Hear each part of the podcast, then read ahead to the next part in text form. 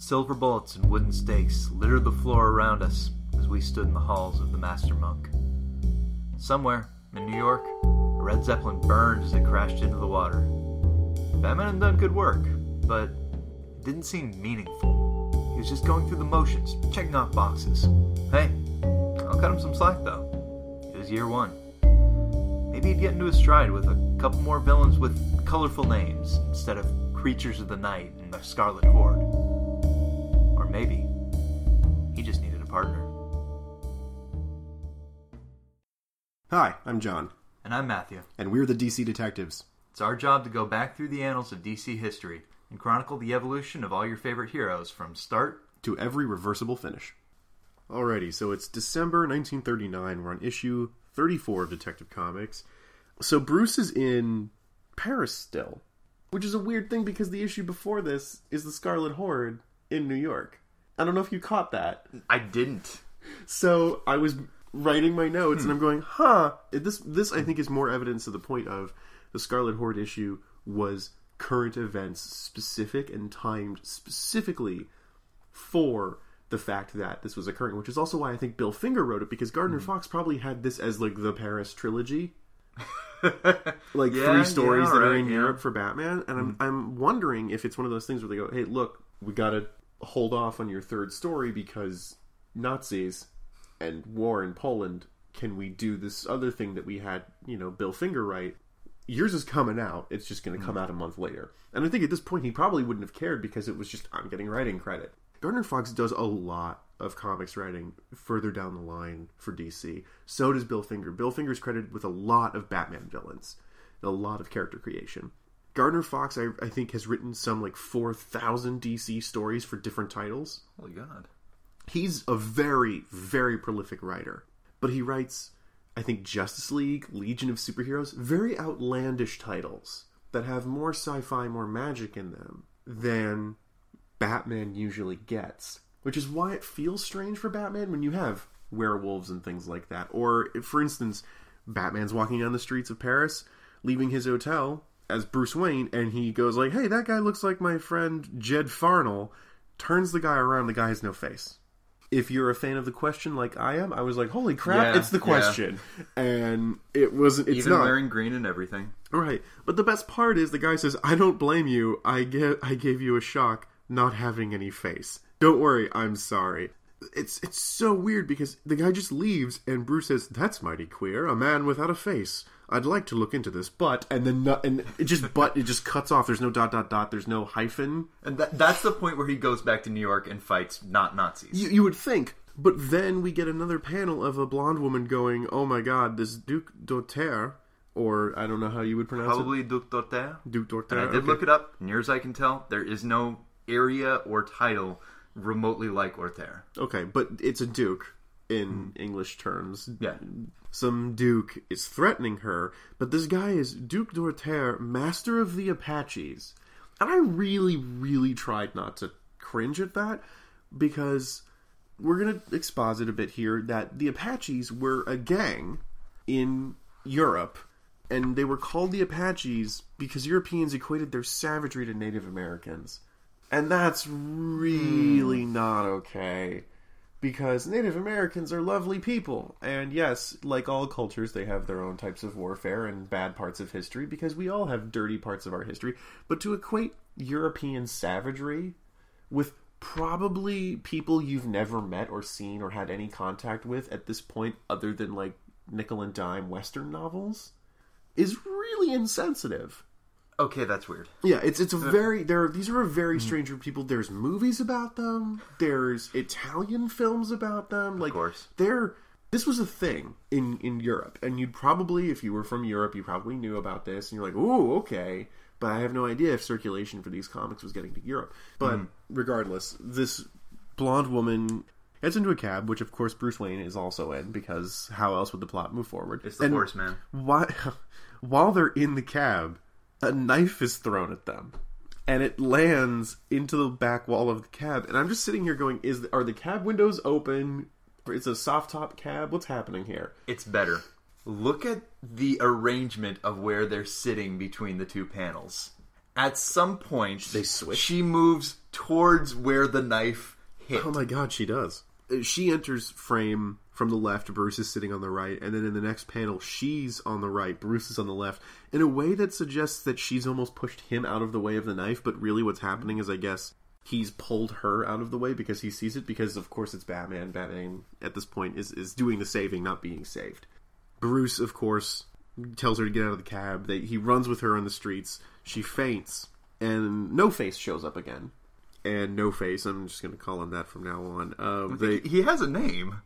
Charles Maire, which again, the question's name is Charlie Victor Sage. Really? Yeah, so Charles, Charlie. I really hope someone was a big student of Batman and just decided to make the question this guy. And the blonde woman is his sister, and he says, "Look, um, we've had a we've had a run in with the Duke before. We met him at a mask ball. He wanted his sister, but when he interfered, the Duke used a machine to remove his face." We're gonna gloss over that because these are comics, and, I'm And just gonna- specifically, this is this era of Batman comics. I counted it up. The Ruby story that we're going to get to later Right. is only the second no magic, no super sci-fi story. weird. Yep. Huh. Yeah, Batman at this point is not just dealing with crazy psychopaths.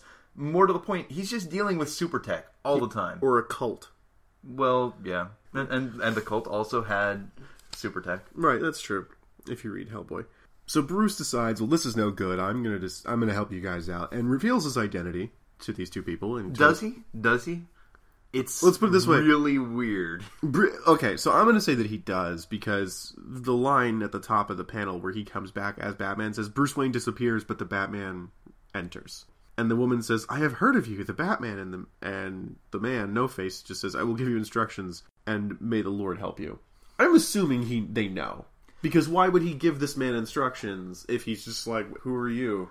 The other line that I like is Bruce actually says, "As myself, I cannot help you." Right. So it, It- It's we're very gonna, we're gonna we're gonna chalk this up to he has revealed his identity to these two French people. the first people. These are the first people that he ever reveals his identity to, and it's two French people that he's never met before in his life. Well, we're not actually sure they're French. We're not true, but His they're- name certainly is French. Her name is not really it isn't. Carol. Yeah, but K A R E L. that's true. So Batman goes into the sewers where apparently the Apaches are known to hang out because why not? These guys are blue berets, red shirts, nice ascots, blue pants. They look really fun. Batman beats the crap out of them. He's choking one guy, being like, you know, where's the Duke? Where's the Duke? And of course, the Duke shows up, and in the sewers, looking spiffy. He looks like he just came from the opera. He's got a cape, Yeah, he's in yeah, a yeah. tux.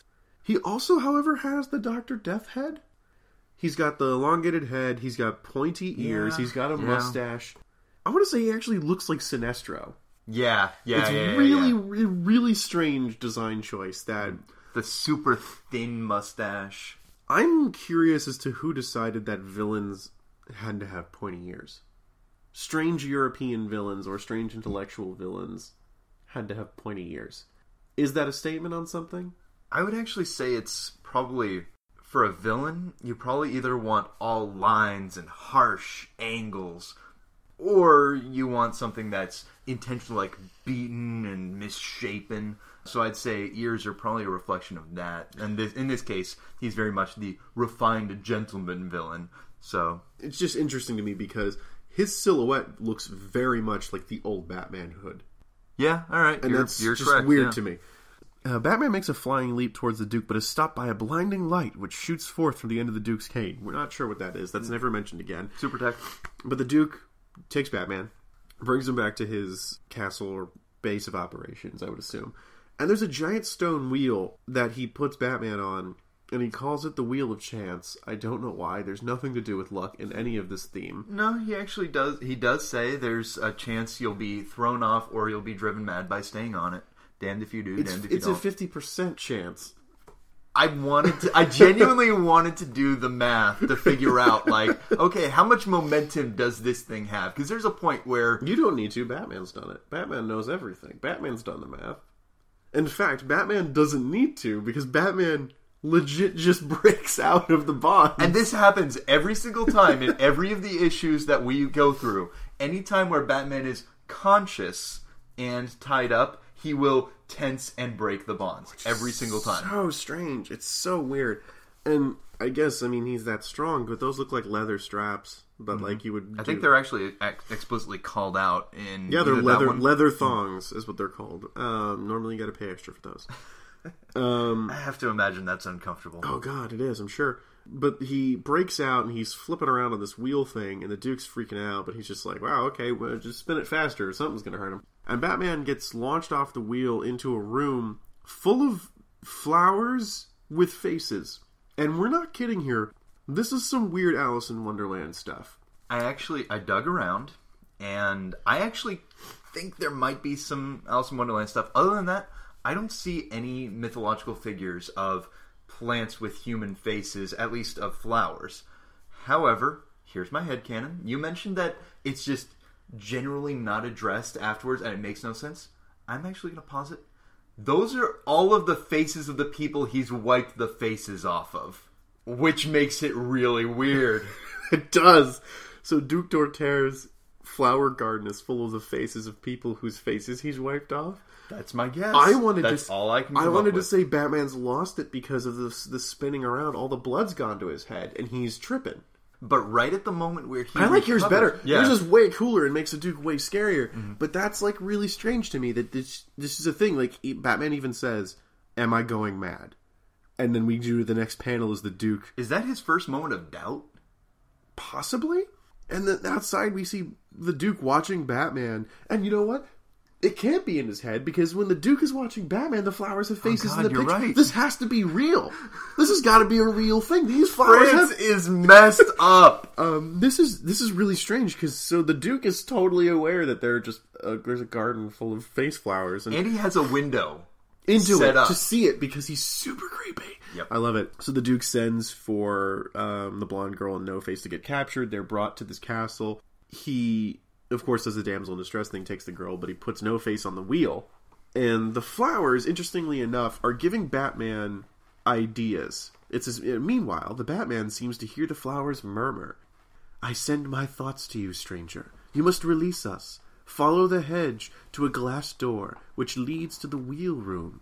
The rest is up to you. That is a very conscious flower that has a face. Also, that's got to be a victim that knows this stuff. So I think you're right. That is that's what's going on here. They just never let Gardner Fox explain that. That's well, he may also not have wanted to, or just too much Right. time. Uh, because this is actually a longer story. This is a longer story than normal we've seen. This is closer to the 12 page one. Mm-hmm.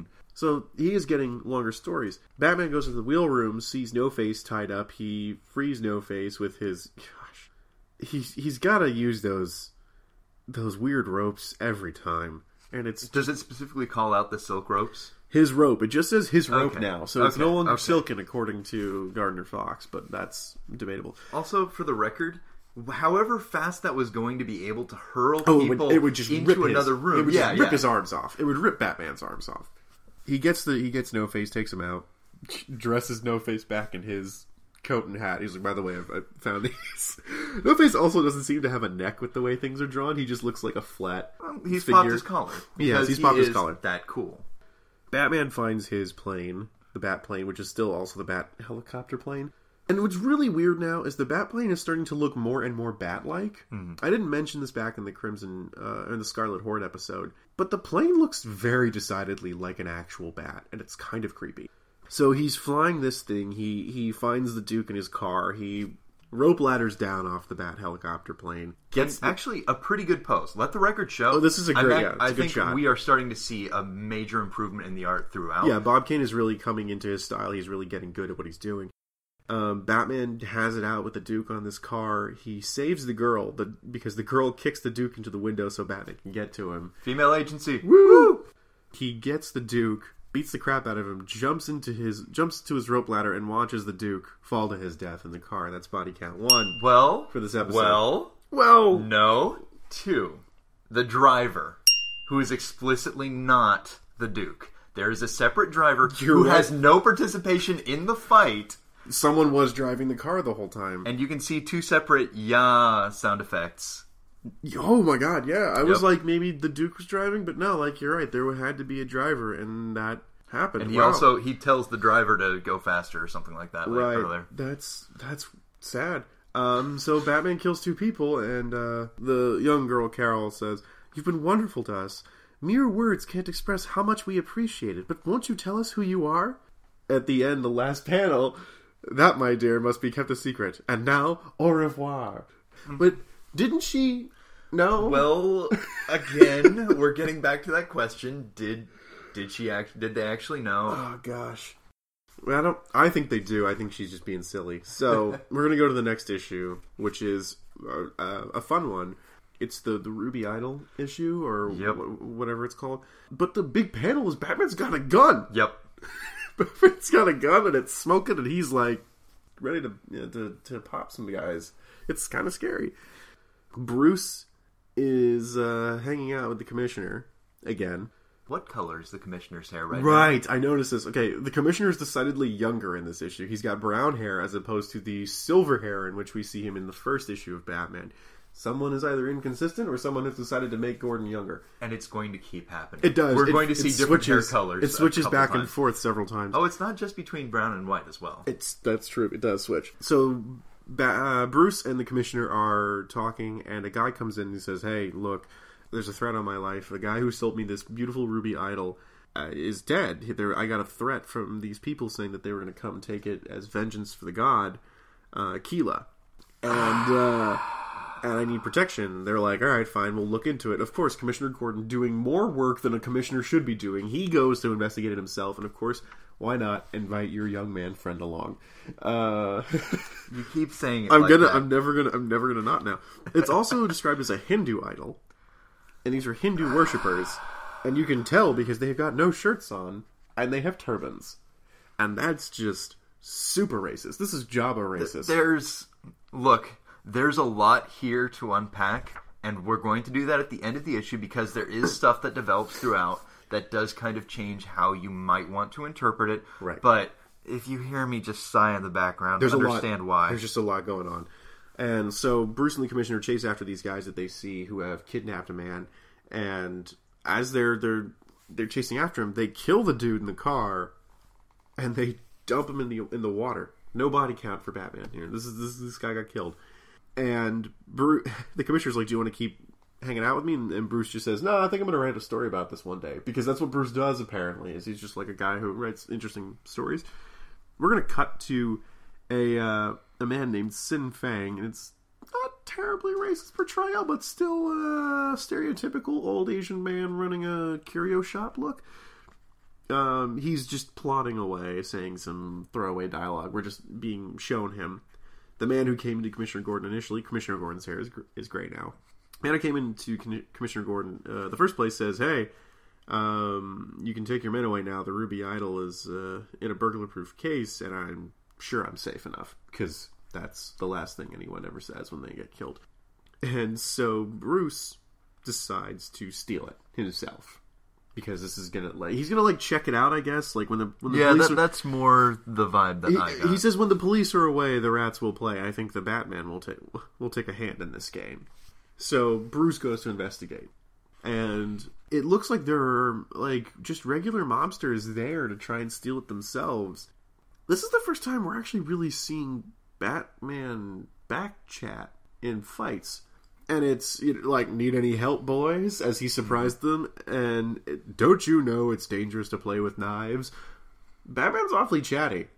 I, I feel like there was one instance a little bit earlier in, but I think this is actually one of the first character moments for Batman. I think mostly it's later on, but yeah, we're absolutely starting to see Batman as kind of the wisecracking, punch happy hero. So Batman finishes the fight with these guys after, you know, chatting with them. And suddenly the Hindus appear. And they kind of get the drop on Batman.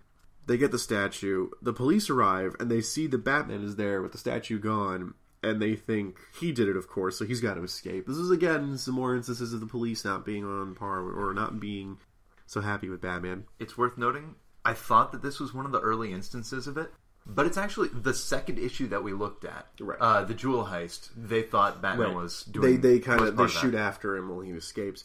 Batman goes to his super powered roadster, which, Which is, is like a different color. different it's color. A different car. It's Batman colored, and it's got no top, and it's kind of got like an angry grill face, almost kind of bat like, but not really. It's kind of Yeah, almost got a shape to it, but it's You could see it being like a part of Brave Little Toaster. yes, You could see it being a car that rages against the compactor at the end. It's a car. It's a car that has a face. So he goes to Sin Fang, where the Hin- because the Hindus have stopped in front of Sin Fang's place to go inside. But he goes instead to a local man, Wong, who's the unofficial mayor of Chinatown, apparently. And he says, "Hey, do you know anything about this guy?" And the guy, of course, helps him. He says, "Hey, you know, I can tell you what I want, but that guy is kind of shifty. He kind of deals with stolen goods." Batman goes to Sin Fang, and Sin Fang just says like, "Oh yeah, sure, I'll help you," but of course opens a room and Mongols come out, and these are guys with like no shirts, top knots. Not just top knots. I'm pretty sure those are queues. Yeah, and they've got big old curved swords, and it's just a mess right now. There's something going on. There's a lot of Asia going on in this episode. And I, the queue, I don't think would have any relevance if they are in fact Mongols. Right.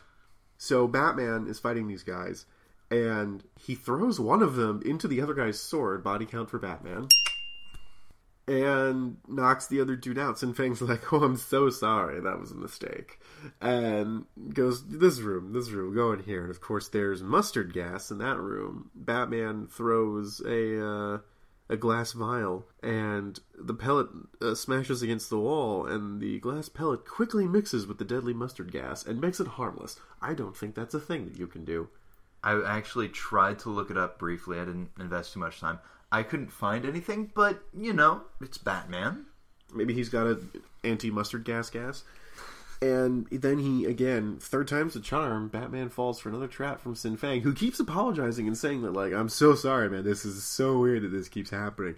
And grabs onto a pipe that this trap door has in it because there's a pipe leading down into the, also the pit. And he escapes, comes out, and watches Sin Fang from afar because Sin Fang thinks he's one, And the guy wipes off yellow face makeup. And it's the dude who sold the idol to begin with.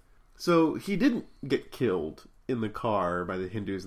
That was just a ruse to throw everybody off of his trail so he could sell this idol. And then Batman's like, You're a piece of shit, dude. What the hell? And the guy pulls a gun. He shoots at Batman. Batman chucks the idol at him, knocks him in the face with it. The guy falls out the window, hits the pavement, and we see blood. That guy is so dead. That's another body count for Batman. It's so that's like a lot happening. So one thing I actually do want to get bring us around to. So let's think about what just happened there. We had a fight with two minions. We had a gas trap, and we had a pit trap followed by an encounter with the boss. Now, does that remind you, perchance, of say a role-playing system like Dungeons and Dragons? a little bit, yeah. So I'm glad that we agree with that because Batman, if we assume that Batman is a seventh level monk, uh, these three traps and the final encounter with Sheldon Lennox are enough XP for Batman to level up to 8, and he gets 4400 GP and 50 plus 1 arrows. That's amazing that you found that. and I think you're right. Batman would be classified as a monk because he's a hand-to-hand fighter. That's incredible. And specifically 7th level makes sense because it's at a point where monks, at least in 3rd edition D&D, which are the books I happen to have handy, stop having vertical like height restrictions to how high they can jump. That's cool. I'm actually glad that we know Batman's D and D class now. Second, So- second point here. Also, this is Detective Comics number thirty-six. Batman is on two covers in a row. That's kind of a nifty, you know, thing for him. He's been rotating covers with some story, and then it's Batman, and then some story, and then it's Batman. Now he's two covers in a row. He's he's he's graduated.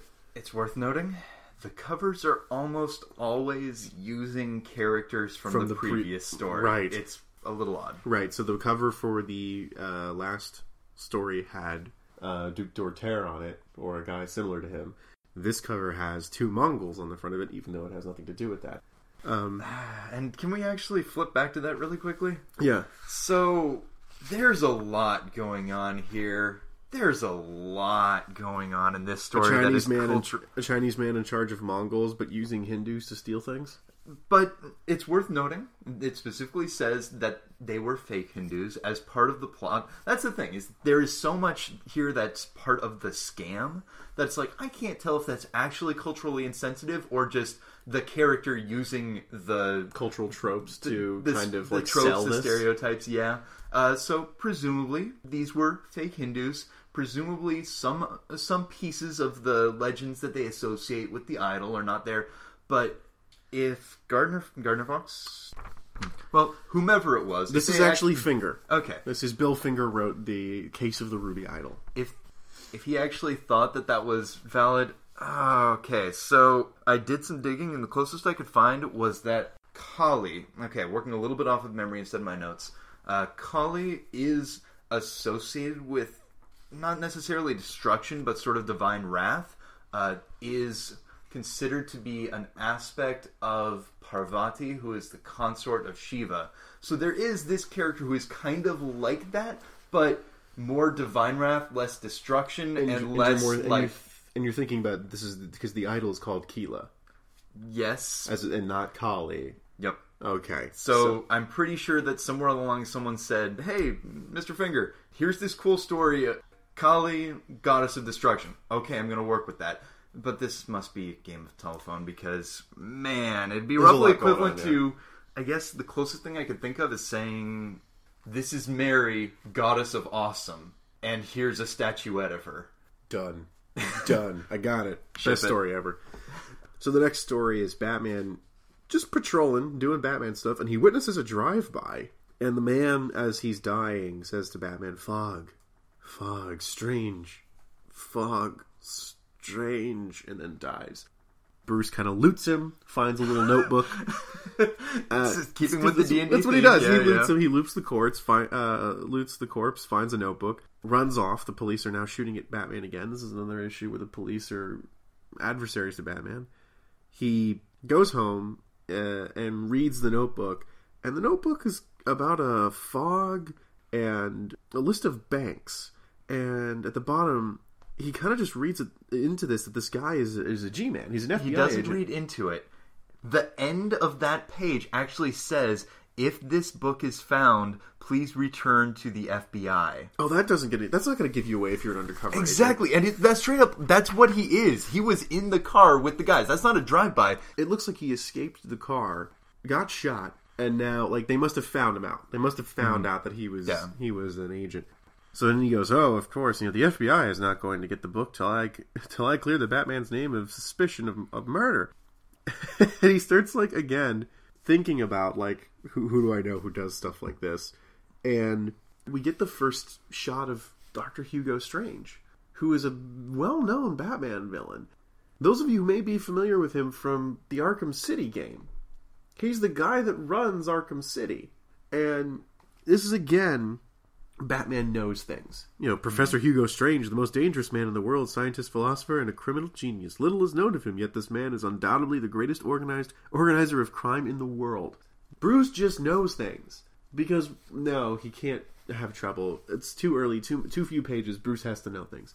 So Strange is going to be using this fog to, and, as a cover to steal from these banks, and the city gets hit at several of these spots.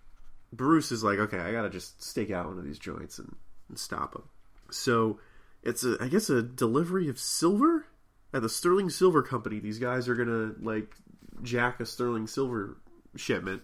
Batman shows up, and again, just lots of lots of goofy dialogue for Batman.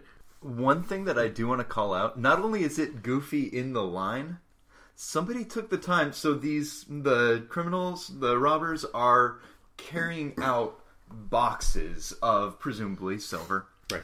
Take a look. One of them, when getting hit, one of them they throw, they fall, and the the box is in the air. They've chucked it in the air. It's falling. Someone took the time to write "handle with care" on that. And by someone, you mean Bob Kane. Bob. Kane is awesome. Bob Kane knows what's up. Um, just it's so funny thinking about Batman smack talking. Don't you think you would better keep two eyes on me? Batman never talks.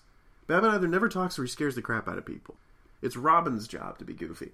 So Batman's beat the crap out of these guys. He says this will this ought to get the police force here. Shoots a gun off. Just shoots a gun off that he's got. Disappears. Strange reads about how Batman's foiled his plan. Um, they pl- they basically plan a trap for Batman at the next location. They start doing a, a robbery. Batman shows up. There's too many guys for him. He can't handle them, and eventually he gets knocked out from behind uh, by a blackjack. One of the guys picks him up. They take him to Hugo Strange. Strange whips Batman. They hang him up by his wrists. Strange, like Strange, who was dressed in very classy dinnerwear, takes off his dinner jacket, rolls up his sleeves, and just begins to whip Batman in a very uncomfortable situation. That you're just like, what is this? Is like what you wanted to do to him? You don't want to kill him. You want to whip him. Also, Strange is jacked. like it, it is. I actually don't have a good feel of modern Hugo Strange. Is he still portrayed as that kind of mixture of both fairly beefy and really smart? No, he's an intellectual. He's usually the guy who's like the psychiatrist at Arkham. Mm-hmm. He's not a a guy you fight. He's a guy you put away. He's like Riddler. Not mm-hmm. like yeah, yeah. wiry like you would imagine Riddler is, but like not a fighter. I never think of Hugo Strange fighting. And it's just so funny because you know Batman, of course, again breaks out of his bonds with his his own strength, tosses a gas pellet. Everybody starts to leave the room. Batman and Strange duke it out. Batman beats him up, arrests him, and then he finds the this kidnapped engineer that he had read about previously, who has been used to make this fog. Finds the guy. They dismantle the machine. Clarify for me, yes, for me, if you will, what exactly is creating the fog? it doesn't really say. It's it's a discovery of making concentrated lightning, and that's it. A concentrated lightning. Concentrated is ma- lightning is making fog. Do they just mean repeated lightning strikes, like almost like a Tesla coil kind of thing, or do they actually think that there is a separate kind of lightning that you can create? Well, uh, if I've learned anything from DC Comics, it says there's lightning and there's magic lightning because when Captain Marvel says Shazam, the lightning can enter a room.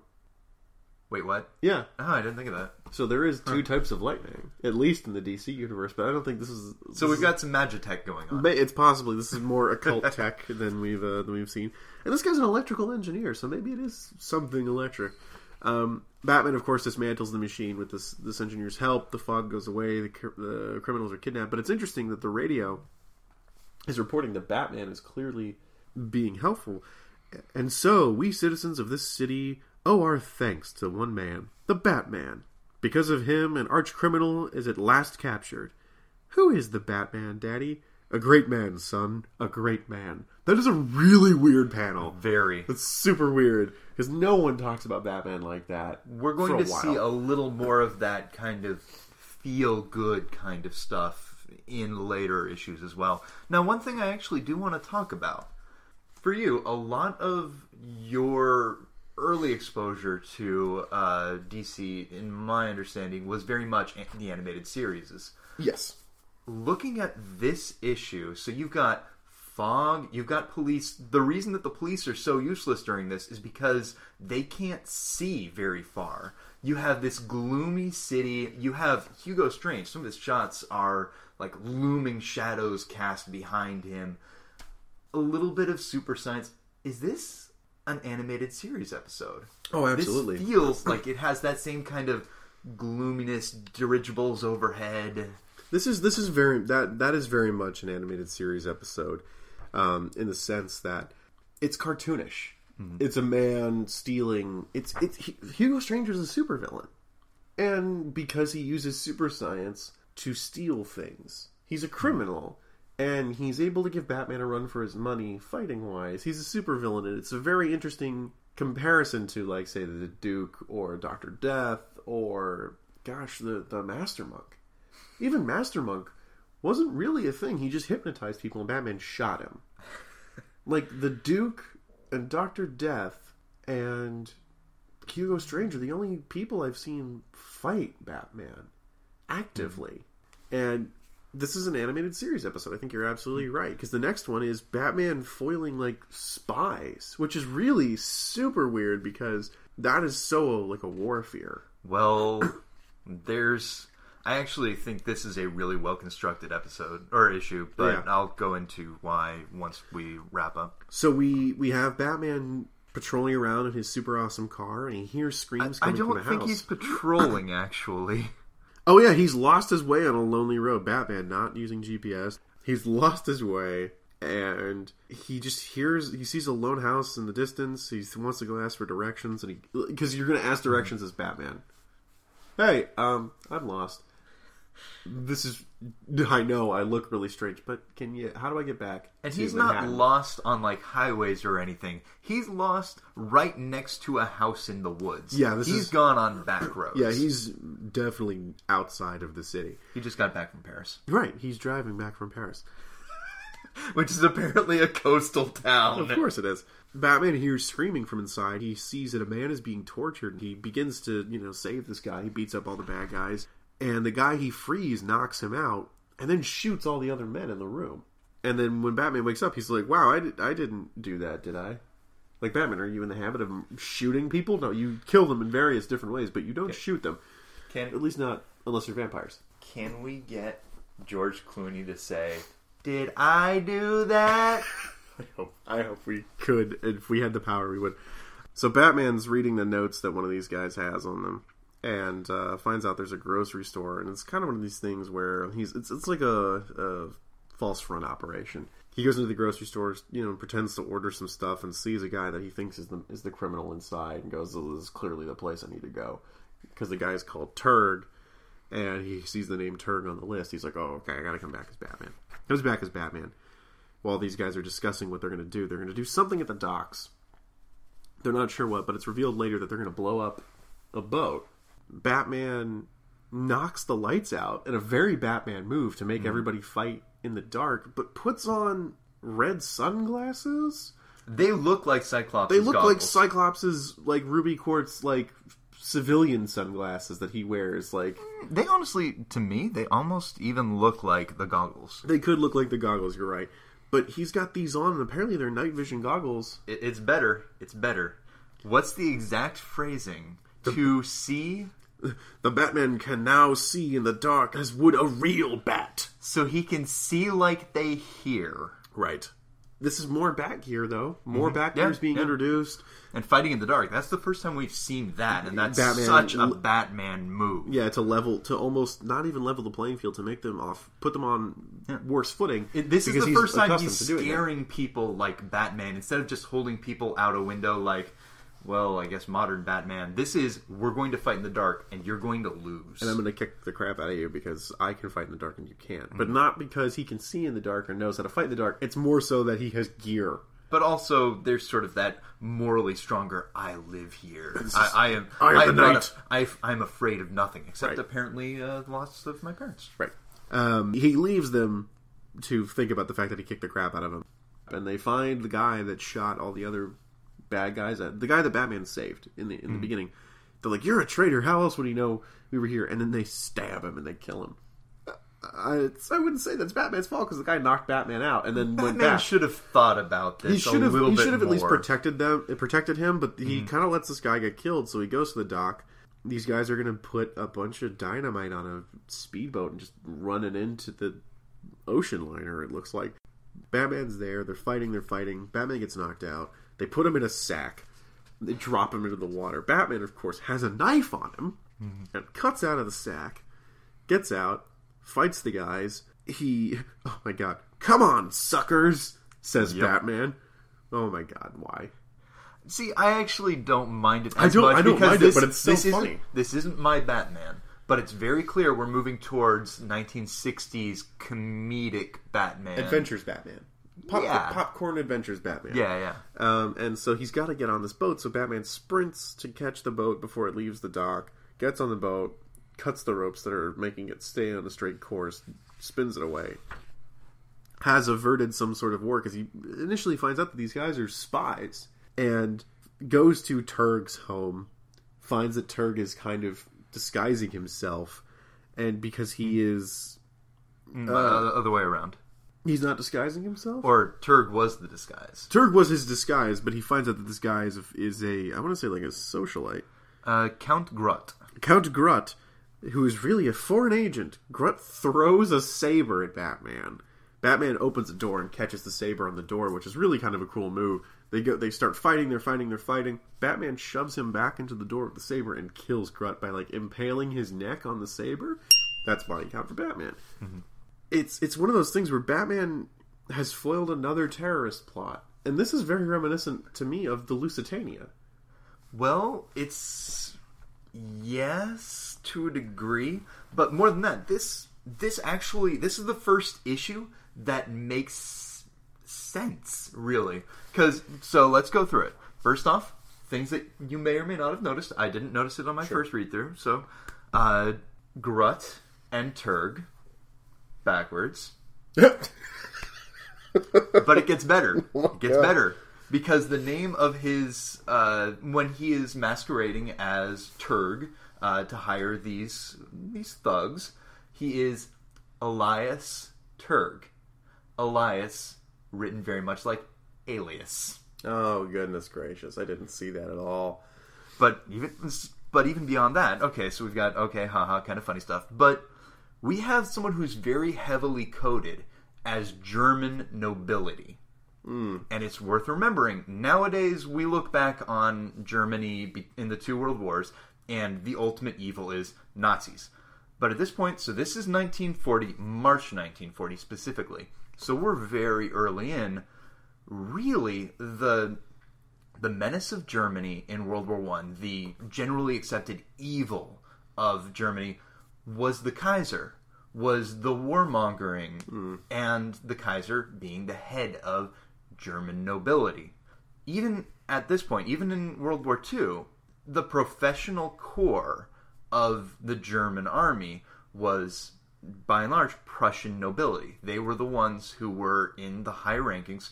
Uh, nine out of the 16 field marshals uh, in the Wehrmacht in World War II were some form of German nobility. So you really have this is, I think, the face of the German fear at this point. That in addition, we don't have like the fanatical uh, SS man right now. Instead, we have here is the warmongering German nobility. It's not a crowd; it's Kaiser. Yes, it's exactly that. Uh, I, uh, one of the podcasts that I'm a huge fan of, uh, Dan Carlin's Hardcore History, made the excellent point that the best piece of PR that the Kaiser ever got was Hitler. Because in comparison to Hitler, the Kaiser is just this He's noble. no, no, I wouldn't go that far. Uh, but more not competent enough and didn't really understand that war wasn't a game like everybody else. He didn't know the consequences. He just he was a little he was war happy, but so was pretty much everybody.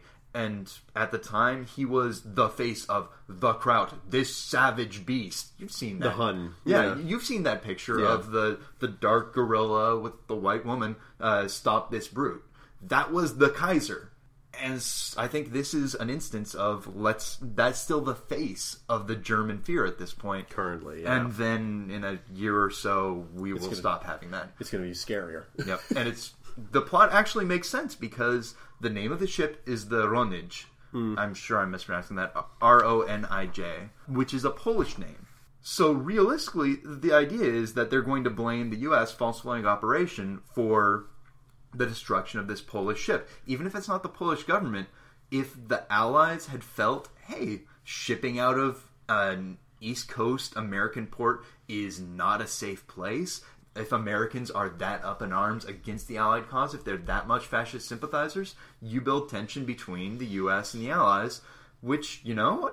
I this plan makes sense. This issue makes sense. This is almost this is almost too cerebral for a Batman comic. it's way more real. Than It's yeah, anything. it's it, this is the most realistic one, even more so than of course the Scarlet Horde. The Scarlet Horde had its own sci-fi element to Mm-hmm. It- it. that was allegorical. It was allegorical, but this is scary.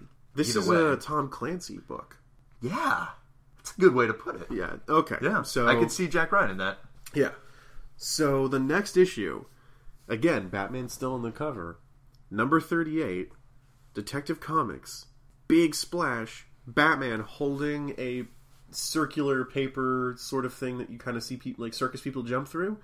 Jumping through it is everyone's recognizable favorite sidekick, Robin. And the title reads the sensational, uh, the sensational character find of 1940, Robin, the boy wonder. Now, I'm going to take a second here. Robin is written in very flowy medieval script. This is the thing that's going to bother me to no end, and I'm going to get into this very much in the end.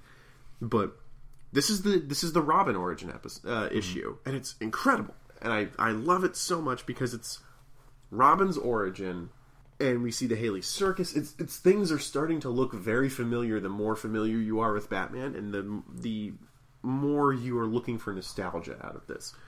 So we see Haly Circus. Dick Grayson hears that Haly is being leaned on by these guys to pay money. Uh, Haly refuses to pay because he's an honest man. And the next night, Dick's family is killed because there's poison put on the ropes of their trapeze act and they fall to their death. Or acid, sorry, correct. Acid is put on the ropes of their trapeze and they fall to their death. Dick sees this, you know, is terrified. After the show, you know, Haly has to, of course, pay these guys because they just killed two of his acts. They're, they're serious. Bruce finds Dick as Batman. Says, "Hey, sorry about your folks. I want to help you get revenge. Help you get the guys that did this to your family." And the kid's like, "Yeah, let's do it." Strange man in a costume. I've grown up in the circus. You're not the weirdest thing I've seen. That's fair. So Bruce takes him back to his mansion, reveals his identity, makes him swear an oath by candlelight. So this is actually the first person he's revealed himself This to. yeah, this is in canon. We're not no argument. He reveals himself to Dick Grayson. He's showing Dick how to do acrobatic tricks, and he goes as far as swinging on ropes. You could probably teach me a, thing or two. So Bruce is acknowledging Dick's skill. Mm-hmm. And then we see them teaching each other how to fight, teaching judo moves and boxing, and he gets the the green speedo, red vest suit with the yellow cape. They mm-hmm. tell you it is Robin Hood is the the namesake, and I don't understand why Robin Hood. Because in the beginning here, uh, the very first page, it says, A laughing, fighting young daredevil who scoffs at danger like the legendary Robin Hood, whose name and spirit he has adopted. Robin, the boy wonder. They don't steal from rich people. They don't give money back. They stop injustice. But that was Robin Hood's thing, was fighting the injustice of the sheriff and King John. Well, I'm actually curious now because I admit I don't know necessarily a ton about the Robin Hood myth and also that particular piece of history. It might actually be more just injustice from base from an organized an organized crime. Uh, I'm trying to remember bits and pieces, but if memory serves, that was John while Richard was away being held hostage in Germany. Uh, in that case, it might not actually be. I, I don't know when the stealing money comes in and redistributing to the poor, if that is part of the core myth that existed at this point, or if it was just, hey, the guys in charge, the people, the people who are bossing people around, are evil. Time to just kick the crap out of people. I Which don't again know. isn't a Batman thing that he's doing. He's not fighting the establishment. He's fighting criminals. The very first story is fighting an organized crime that exists to such an extent that it is probably a functional government. well, Because everyone. We'll- everyone in the town we'll go with- Boss Zucco. Right, so let's- for the record, are we pronouncing it Zucco or Zucco? It's probably Zucco because that's way more entertaining. it is. me. I'm sure there's Avatar hints there, but it's. I like to think of it because in Italian, uh, I believe it's Zuc- Zucchiero or something like that, or is uh, is sugar. Hmm. I like the I like the idea that his boss sugar. I don't know. It just makes me laugh.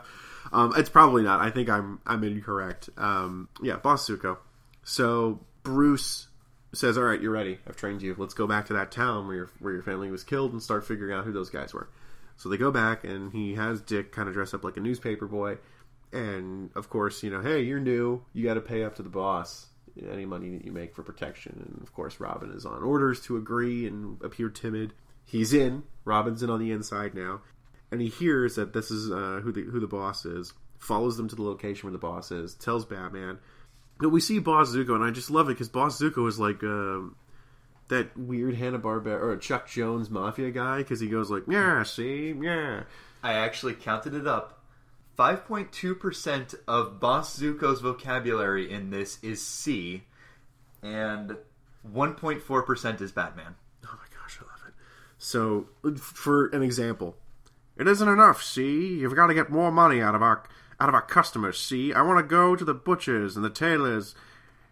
it's just, it's just so comical and so stereotypical. He's got cigar smell coming out of everything. He's fat. He's sweaty. He's he's gross looking. It's so funny. So basically, what Batman ends up doing, he says now he knows where he, where this guy's going to strike. He starts getting all the guys who are leaning on these locations and just beating the crap out of them. And he's busting up this guy's operations. He goes to a casino and he wrecks the casino and like gets all these people to like just take all the money and run. So one thing I want to point out about in that panel, so we've already seen some reuse of imagery and like character designs because if you look at the origin story for Robin, it's very similar. Like there's a particular shot of Dick that is very much the shot of Batman looking down at his dead parents and saying, "Mother, father, uh, I, I, I, I have to fight against injustice the rest of my life." Same character design. We're going to see Cocaine Dandy a couple times. Oh my god, that guy! Yeah, the guy who looks like he's super high. Cocaine Dandy. Cocaine Dandy. We're gonna put a picture of Cocaine Dandy up, but I just like that idea that that's what his name is now. Boss Zucco's furious. His uh, operations are getting busted up, and a bat flies into his home, courtesy of Batman, like a legit bat, not like, Like they shipped a box with a bat in it to Zucco's house. which you know the bat isn't dead. There's no holes in that box. It's like they did like the sleeping with the fishes thing, except they put a bat in a box, and it's kind of scary. And just to think about the fact that Batman probably had this bat and like trapped it, held it for a while, put it in like a roses box, shipped it to them, and was like, "Here you go. Here's a semi-vicious, starved animal." One other thing that I want to call out during Batman's rampage through all of the different spots, uh, there's a line. What'll I tell Boss Zucco? Just say the Batman. Yeah, Here's the thing. When I read that, I couldn't help but think, just say no. How much better would Nancy Reagan's ad campaign Just say have the been? Batman. Yes, or better yet, the, the Batman becomes a third answer to a binary question: yes, no, or and the, Ba- Batman. and the Batman. So in the Bat in the Box uh, ship, you've got a letter where Batman calls Zucco out and he says, "Look, I want you to come to this location. We're going to have it out. We're going to we're going to we're going to settle this like men." It's an abandoned, or not really abandoned. It's a construction site of a skyscraper. These guys take an elevator up, and the first person they run into is Robin. And Robin starts beating the tar out of these guys. He's throwing crap at them. He's knocking them out. He's fighting them. He's knocking. He, he's kicking. He's punching. He's he's taking a lot of these men on, and he's very good. It's very impressive. And he gets in kind of a a, a sore spot here it, where he's kind of trapped on this girder, and he falls and he's hanging there. And a guy comes to like step on his hands to like knock him off, and Robin swings and kicks him. Kicking the gunman off the girder into space. That's a very code way for saying the child just killed someone. Robin's on the board. Robin's on the board. Body count one for Robin. Robin just kicked a man off of a building. And it's interesting to note from the very beginning, we're seeing a difference in Robin's fight style. This is showy. He's his first fight scene. He's tumbling in girders. Yeah. like he is doing like he is doing the monkey bars thing. He, Uh, it's acrobatic. yes. He's having an acrobatic fight scene, and it's very cool. Um, Batman swings in to start fighting these guys because they all start pulling guns out to shoot the small child, like they probably should have started to do at the very beginning of this fight. And Batman ropes a dude who's trying to run away, hangs him by a girder, and says, "I want a confession out of you, Robin. Here, stand up here." And here's the acid that they use to kill your parents with. Start pouring it on the ropes when this guy gets too uppity. And the guy goes, No, no, no, no, no, no. I'll tell you everything. Signs a confession, tells everything. Zucco sees this. He says, "You dirty squealer!" Pushes the guy off of the the balcony. But what I really think is interesting here is that we're going to go back to that sec- segment where the guy's tied up.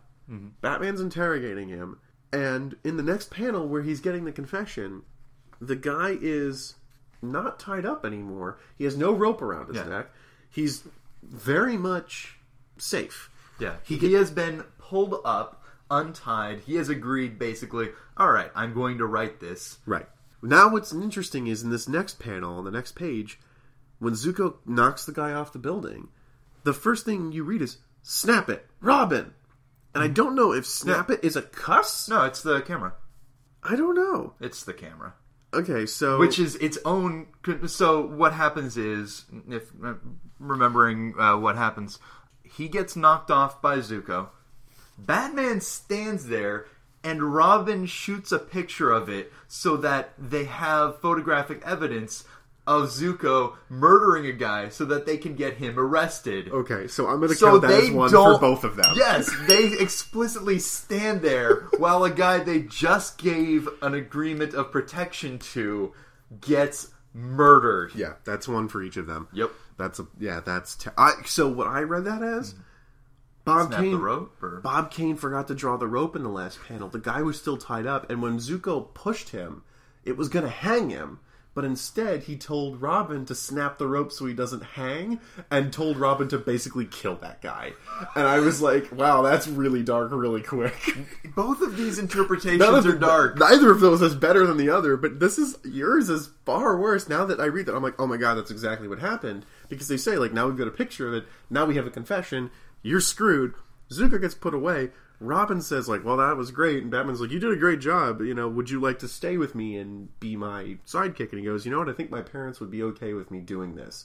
And I'm like, I don't think your parents would be okay with you staying with a strange man who's teaching you how to fight people. But I don't know your parents very well, so maybe that's the thing that they would like. The only things we know about them is that they were named John and Mary. Right. And there's the great the great part of this is in the last panel and Batman's got a, or Bruce has a line that says, Okay, you reckless young squirt, I had to I had to whale you for jumping those men alone. Why didn't you wait for me? And Robin says, Ah, I didn't want to miss any of the fun. Say, I can't hardly wait till we go on our next case. I bet it'll be a corker. Thank you, 1940s dialogue. But the fact that they're like already chummy. And that's the last issue we're going to go into for this episode. And just like a couple of things with this with this one uh, story. This is very much Batman. This is the most Batman story we've read the entire time. Is this issue, and it's fantastic. It's fun. It's got Robin. It's got Batman. They're fighting criminals. They foil, you know, uh, an organized crime gang. This is closest to Falcone as we've ever seen for Batman. It's very much a Batman story. Batman stopping organized crime in a city, getting revenge.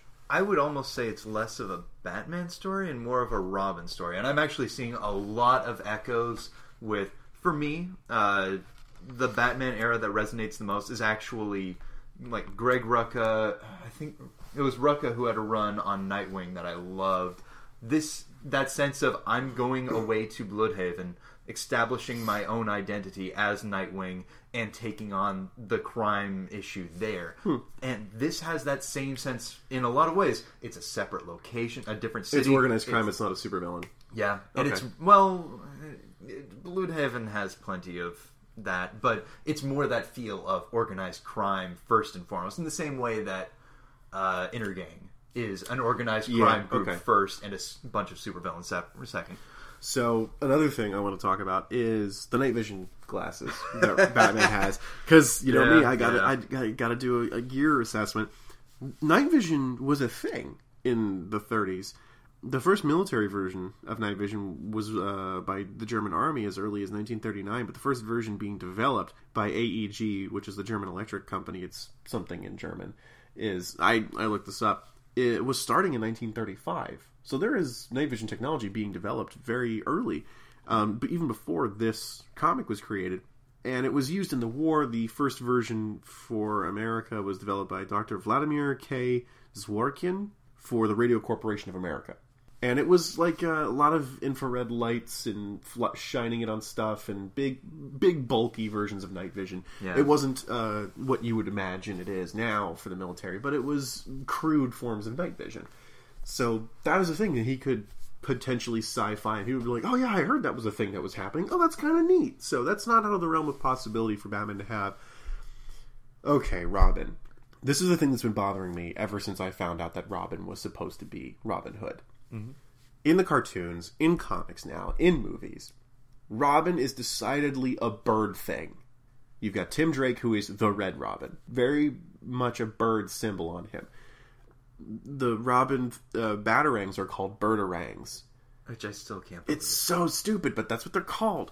There's a lot of bird imagery for Robin. Um, Joker calls him like Bird Boy a bunch of times in the animated series. He's decidedly a bird thing. Who screwed up in the DC offices and didn't do their homework to find out that Robin was supposed to be Robin Hood? It's the guy in the forest, not the bird. What happened there? Who who messed that up? And I want to know because the bird's better. yeah. The bird motif is so much better because it works. More precisely, at least in my mind, I actually think that having at least some of the connotations of Robin Hood makes a ton of sense. But in terms of the depth of just the amount of jokes you can make about birds, there's Yes. so much more Yes. there. Uh, It's so, much easier because it's a bat and a bird, not a bat and a medieval legend.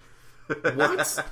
what? What? Who decided that was that good? breaks the uh, that breaks the rule of uh, theme. It's Yeah. just there's no theme here, and it's like it's so weird. It's so weird that that is eventually like no one wants to talk about that because in every origin of Robin in the car- cartoons, comics now, it's not a that's never spoken about.